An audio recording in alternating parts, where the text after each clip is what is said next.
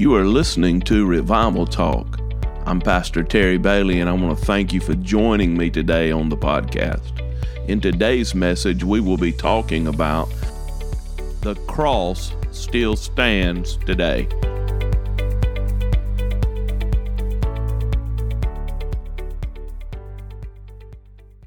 If you have your Bibles this morning, go with me to 1 Corinthians chapter 1 verse 18. And I want to share a message with you this morning that simply says the cross still stands. The cross still stands. And I want you to notice this picture here of the cross that is standing in front of this devastation. And I'm going to share with you a little bit about that this morning as a way of introducing this message. 1 Corinthians chapter 1 verse 18. For the message of the cross is foolishness to those who are perishing, but to us who are being saved, it is the power of God. For the message of the cross is foolishness to those who are perishing, but to us who are being saved, it is the power of God. On April 13th, 2020, a year ago, an EF3 tornado touched down in Seneca, South Carolina. The storm destroyed homes. There was a plant called the Borg Warner plant that was completely destroyed, and a night watchman that was there watching over that was killed and was found dead in the devastation of that plant. Several were injured and homes were destroyed. And there was a church called Destiny Christian Center, it's on the Wells Highway, that was affected by the storm. And what you're seeing in that picture there is you're seeing the devastation that took place. That cross was on the roof of the church. And what you see behind is the remains of the sanctuary of that church. And that when the storm came through, it just literally just destroyed that sanctuary. And it took that cross and it embedded it right in the ground. When Fox, Carolina came to interview the pastor, listen to what he said. He said, The cross still stands. It stood on the top but when it came down, it landed in front of the building facing the highway. One of our pastors, who's now going to the mission field, Josh Bridges, went over to this church and met with this pastor the next day. And he said, I thought the pastor had just stuck the cross up into the front of the building as a testimony. He said, but it was not the pastor that stuck the cross in there, it was the storm that stuck the cross in there. I want to tell you that is a testimony to you and I that in the midst of destructive storms, in the midst of hardships and difficulties, in the midst of a pandemic, in the midst of economic downturns, in the midst of tyrannical leadership, in in the midst of anything that comes our way, the cross still stands today. When destructive storms come into our land, the cross still stands. When evil men and women arise in leadership as pawns of Satan to bring destruction, the cross still stands. When there's a bad diagnosis, when they say it's malignant, when they say it's cancer, the cross still stands. When adversity strikes our homes and families, the cross still stands. No matter what the enemy may bring our way, the cross still stands today. I'm going to tell you something. The enemy comes to steal, kill, and destroy, but Jesus said, I'm come that you might have life and have it to more abundantly. Can somebody say amen? Jesus suffered inhumane treatment at the cross.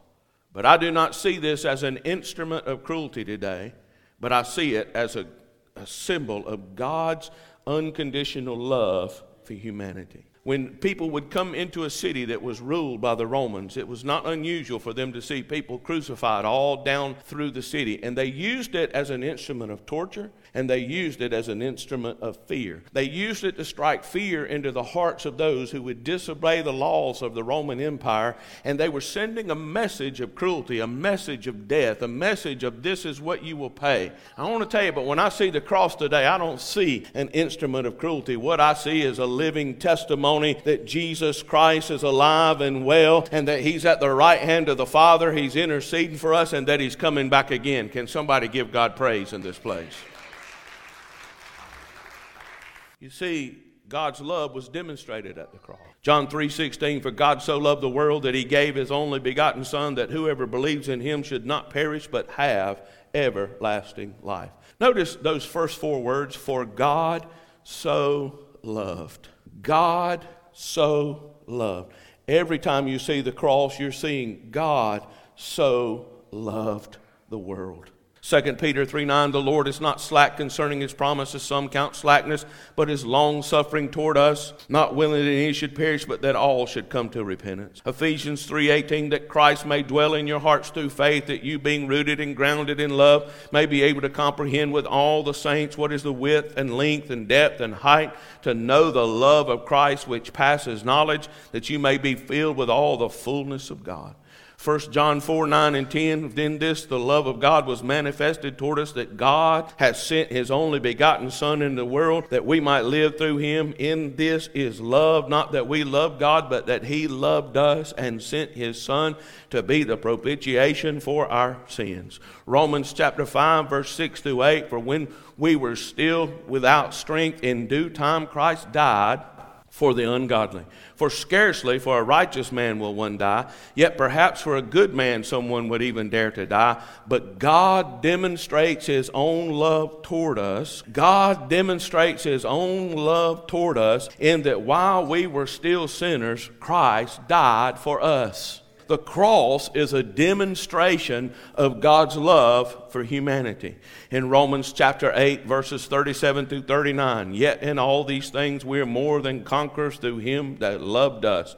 For I'm persuaded that neither death, nor life, nor angels, nor principalities, nor powers, nor things present, nor things to come, nor height, or depth, nor any other created thing shall be able to separate us from the love of God which is in Christ Jesus our Lord. 1 John 4 8 says, God is love. The cross still stands today. And the cross is preaching a message. You hadn't thought about that, had you? You hadn't thought that the cross is a preacher. Now, the cross is preaching a message. The cross is heralding a message. What is the message? Well, first off, it's good news. It's good news. Come on, somebody. If you want the bad news, pick up the newspaper. If you want the bad news, just turn on the news. But if you want the good news, look to the cross. And what is the message of the cross? Well, when you examine the cross, you find out that it was a place of suffering. Jesus suffered untold agony. In Galatians 3:13, Christ has redeemed us from the curse of the law, having become a curse for us. He took upon himself the curse that we deserved. For it is written, Cursed is everyone who hangs on a tree. Jesus suffered injustice at the cross. There's a lot of injustice in our world today. There's a lot of uneven justice in our world today. But if you ultimately want to see injustice, look at the trials that Jesus endured. He was tried at the hands of the Romans and at the Jews. He was tried under both legal systems, and every part of his trial was illegal. He suffered injustice at the cross. But what is the message the cross is preaching today? Well, I want to give you three things real quickly. First of all, the message of the cross is a message of hope. Everybody say hope. Romans 15, 13. Now may the God of hope fill you with all joy and peace in believing that you may abound in hope by the power of the Holy Spirit. The cross stands today as an emblem of hope. When I see the cross, I see hope. And we have a message today. What is our message?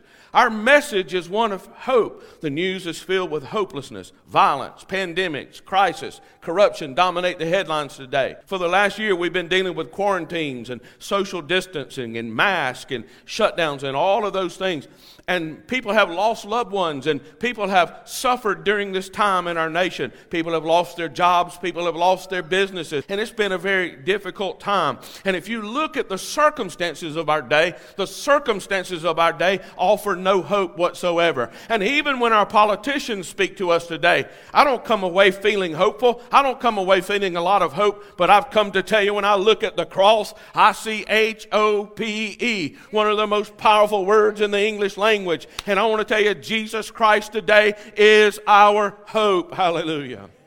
We witness firsthand the spirit of Antichrist at work. But I didn't come to rehearse the headlines, but I've come today with some good news. The cross still stands. In the midst of storms and times of darkness, the cross still stands. And the cross has a sermon to preach. What is the message of this sermon? The message of this sermon is hope. Psalms 42, verse 5 Why are you cast down, O my soul? And why are you disquieted within me? Hope in God, for I shall yet praise him for the help of his countenance. My wife Beth has a powerful teaching, and she's done a lot of research on hope.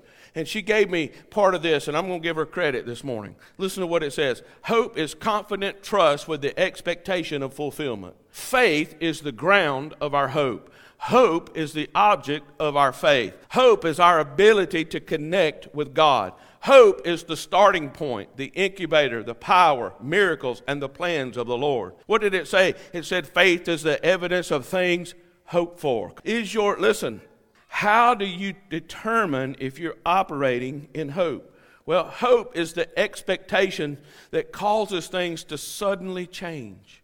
Our level of hope affects the mind, the mood, the emotions, and health. And how do here's here's something that she and I talked about. How do you determine if you're operating in hope? Joy is the indicator. Is your disappointment stronger than your joy? And if so, then your hope is being challenged. We overcome disappointment by by choosing to believe the promises of God. I've got to believe the promises of God greater than I believe the circumstances that are prevailing in my life right now. My testimony is not going to be what I'm going through. My testimony is going to be the word of the Lord. Revelation 12 11 says they overcame him by the blood of the Lamb and the word of their testimony.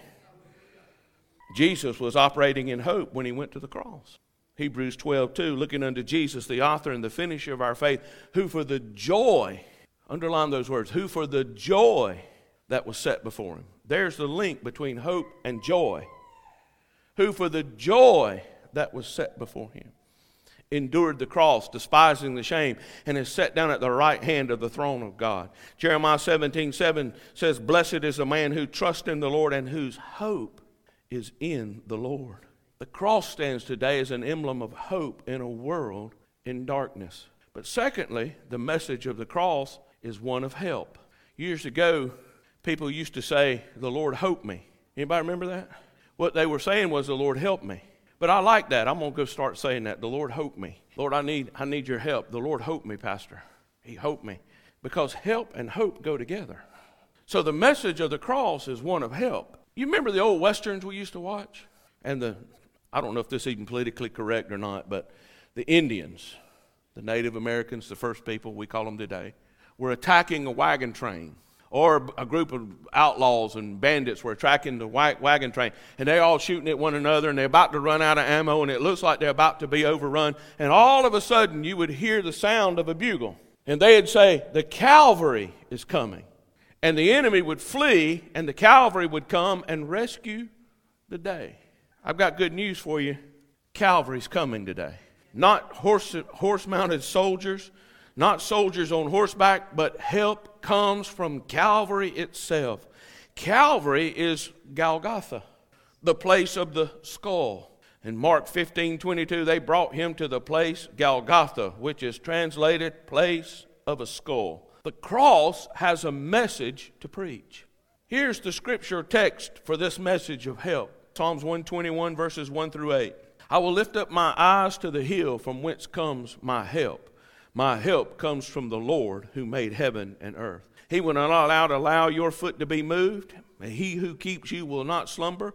Behold, he who keeps Israel shall neither slumber nor sleep. The Lord is your keeper. The Lord is your shade at your right hand. The Lord shall not strike you by day, nor the moon by night. The Lord shall preserve you from all evil. He shall preserve your soul. The Lord shall preserve your going out and your coming in from this time forth and even forevermore. And then Psalm 61, verse 2 From the end of the earth I will cry to you when my heart is overwhelmed. Lead me to the rock that is higher than I. When Jesus cried, It is finished. You see, they hung our Savior on a tree. They put him on a tree. And while he was on that tree from 9 in the morning to 3 in the afternoon, he bled, he died, he suffered. And I want to tell you something, but at 3 o'clock in the afternoon, the Bible said he yielded up his spirit. The King James Version says he gave up the ghost. He yielded up his spirit. You see, no man took his life, but he gave his life freely as a sacrifice. He wasn't murdered at the hands of the Jews, he wasn't murdered at the hands of the Romans, but he gave his life as the perfect sacrifice for our sins. And he cried out in a loud voice, It is finished. And when he cried, It is finished, hell was defeated, the devil was defeated, death was defeated. Come on, somebody. And today we can live victoriously because he finished it at Calvary. Listen to what happened at 3 in the afternoon. In Matthew 27, verse 50, and Jesus cried out again with a loud voice and yielded up his spirit. Verse 51 Then behold, the veil of the temple was torn in two from the top to bottom, and the earthquake and the rocks were split, and the graves were opened, and many bodies of the saints who had fallen asleep were raised. And coming out of the grave after his resurrection, they went into the holy city and appeared to many. And so when the centurion and those with him who were guarding Jesus saw the earthquakes and the things that had happened, they feared greatly, saying, Truly, this was the Son of God. I want you to notice something. When he cried, It is finished, graves were opened, and there was a resurrection that took place. Now, think about that. You're sitting around the table, and granddaddy shows up at the house. And you know you buried him three days ago. That'll wake you up, get your attention. What was that? That was the first fruits because you see, he's the first fruits of the dead. And he died on Passover, but he was raised on first fruits.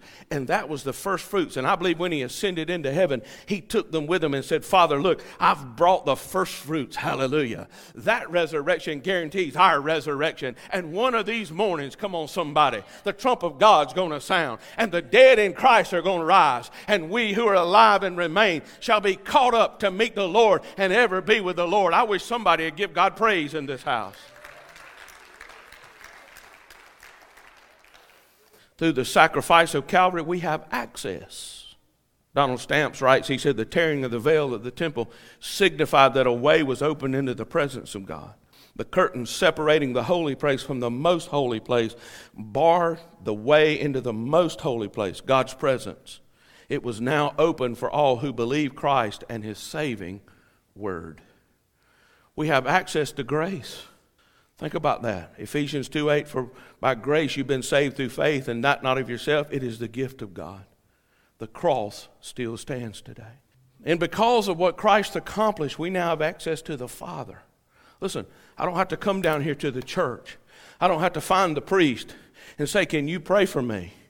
I can have an audience with the Father, the audience with the Creator of this universe, the one who spoke this world into existence, right in my bedroom, right in my living room, right in my dining room, in the front seat of my car. Why? Because the veil has been ripped in two, and now you and I can come boldly to the throne of grace to obtain help in the time of need. Hallelujah.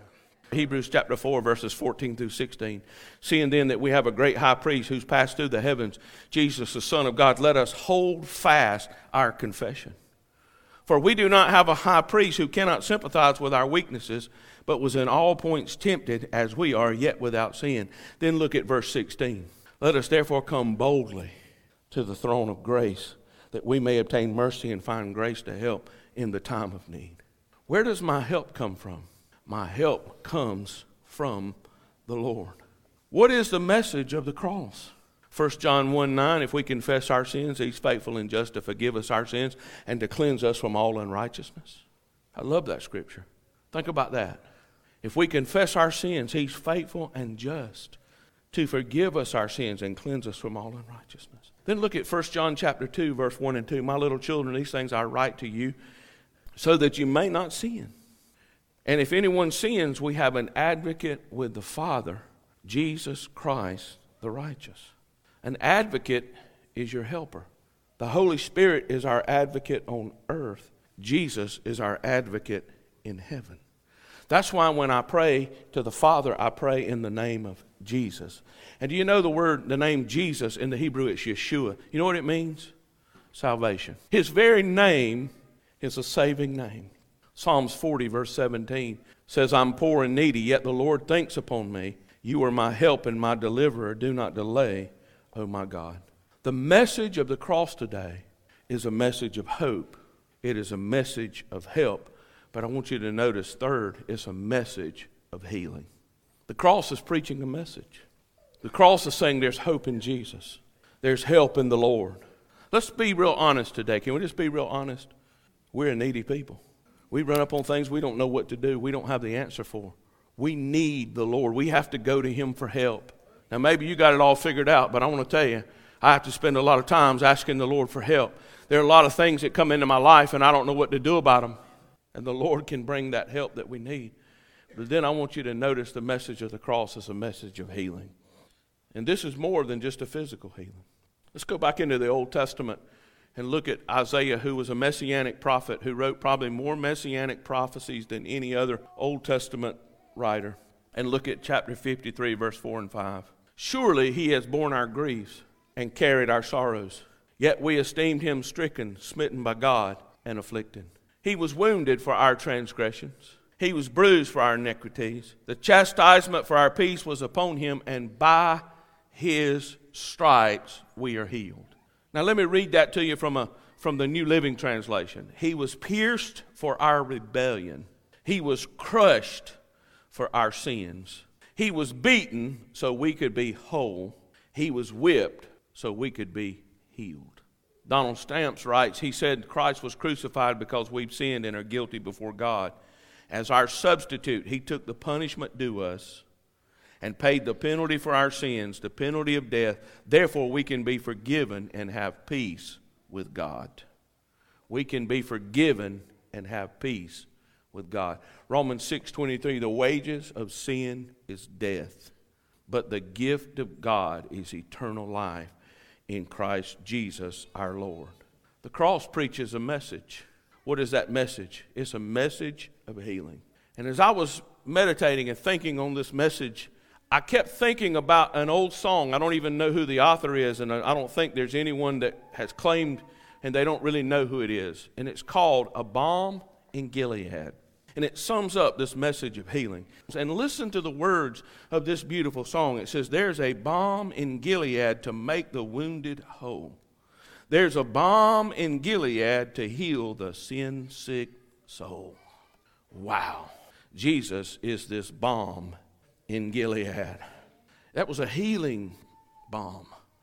It had healing properties in it. It was traded across the Middle East by those who would come and they would come and they would trade and they would trade this balm in Gilead and it would be used as a healing agent. I've come to tell you that the cross preaches a message of healing today.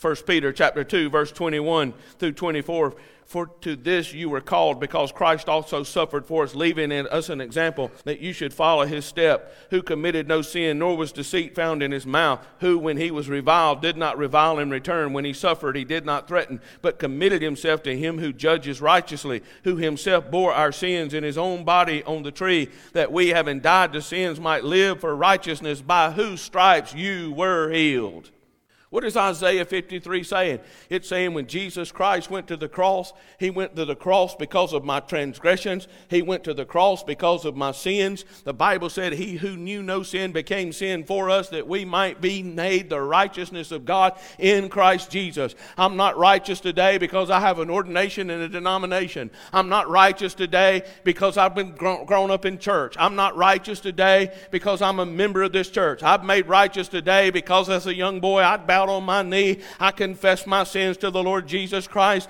I said, I'm a sinner. I cannot save myself. I invited him to come in and to become my Lord. He came. He, he forgave me. He cleansed me. He washed me clean in the blood of the Lamb. He gave me his grace and he has sustained me through these many years today. And I'm made righteous not because of anything that I do or anything that I've done or anything that I will do. On the best day of my life, on the most holy day of my life, my righteousness falls short. But I've come to tell you, I'm not standing here today clothed in my righteousness. I'm standing here clothed in the righteousness of the Lord Jesus Christ because he went to the cross. And that is the message of the cross today.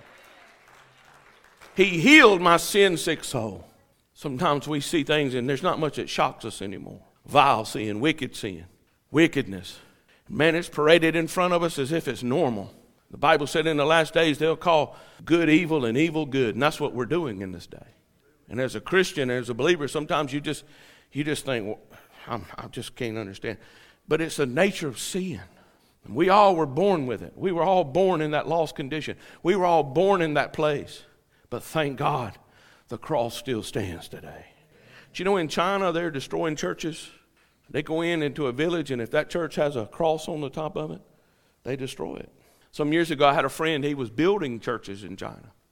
He was an Assemblies of God missionary and he was building churches in China. And the one requirement was they can't put a cross on that building in any way. And the ones that maybe have been grandfathered in and have been there now, they're going in and they're destroying those buildings with that cross. There's something about the cross. What is it that offends them? I'll tell you what it is. The cross is preaching a message of hope. And that cross stands there, and that cross reminds us I'm a God of hope. And we can't help ourselves as much as we want to. As educated as we are, as, as much as we've learned, as, as far as we've advanced in our society today, we're finding out even with all the technology and all the medical technology and all that, we can't help ourselves. But the cross stands today as a message of help. And listen, when it's just you and God alone, you know where you're at and you know what's going on in your own heart. See, I don't know what's going on in your heart today. I'm not your judge. Aren't you glad? I'd be a tough one. You're not mine. Thank God. We'd be harsh with one another. We'd be critical of one another. But there's a Savior today. And let me tell you about him. First off, he loves unconditionally. Man, he knows what we've done, he knows where we've been, he knows the secrets that we have, he knows the places that we've. That, that we've been, he, he knows everything about us, and he still loves us. And that's what that cross says. It says love. And man, the cross has a message to preach. And that message is He will heal my sin sick soul. He was wounded for my transgressions, He was bruised for our iniquities. The chastisement of our peace was upon Him, and by His stripes we are healed. Hallelujah. There's healing available today physical, emotional, a lot of folks need emotional, we need emotional healing. Listen, we're affected by what happens to us in our lives betrayals, false accusations, tough relationships, abuse. It affects us, it affects who we are. I want to tell you there's healing for that today. And then there's healing for sin. There's healing for sin. That's the message of the cross. The cross still stands today. When the governments of men fade into history, and they will, the cross will still be standing. When empires rise and fall, the cross will still be standing. When a generation rises and we've passed from the scene, the cross will still be standing. In perilous times, the cross still stands. What is the message of Resurrection Sunday today? There is hope there's help and there's healing at the cross. Would you stand with me?